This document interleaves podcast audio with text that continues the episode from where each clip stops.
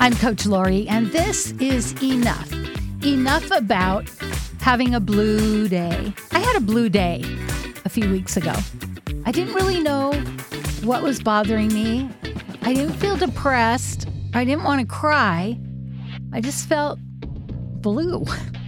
So I had just done an interview with Dr. Caroline Leaf on her new book, Cleaning Up the Mental Mess. And she talks about the five step neurocycle that you can go through when you're upset or when you're trying to work through something.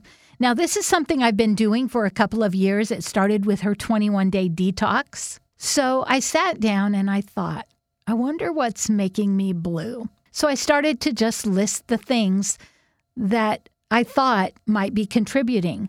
Number one, COVID. Number two, I live alone. I'm not necessarily lonely, but I am alone all the time. At home, then driving to work, then at work, then driving home, then my evening, going to bed, waking up. Now, I do swim with my sister several days a week, but that week I'd only swam one day. So I started collecting the things that I believed were making me blue. And I wrote them down and I wrote about it a little bit, what it felt like to just feel kind of helpless in a way. And then I made a plan. She calls it the active reach. I decided I was going to listen to some of my fun, funny podcasts that I love. And so I did that. And I found myself laughing.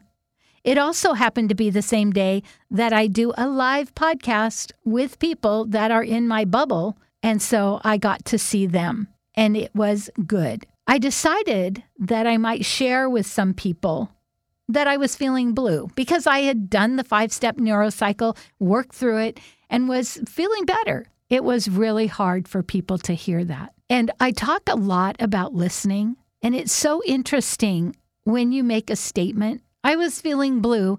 People don't say, Oh, was, so you're not now? Or what's up with that?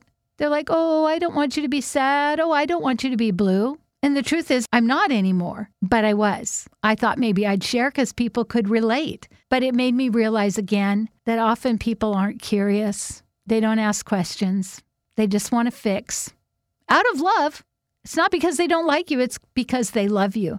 And that's why I am so passionate about teaching people how to become coaches. If we can fill this world with better listeners, and some of us are good listeners, but there are some techniques that make us better listeners. A lot of us really want to advise and help, but people don't always want unsolicited advice and help. So I'm telling you, I had a blue day. I did the five step neurocycle gathered information. I thought about why I was blue. I wrote it down. I reflected on it. I realized that, of course, I would be blue. It's been a lonely week.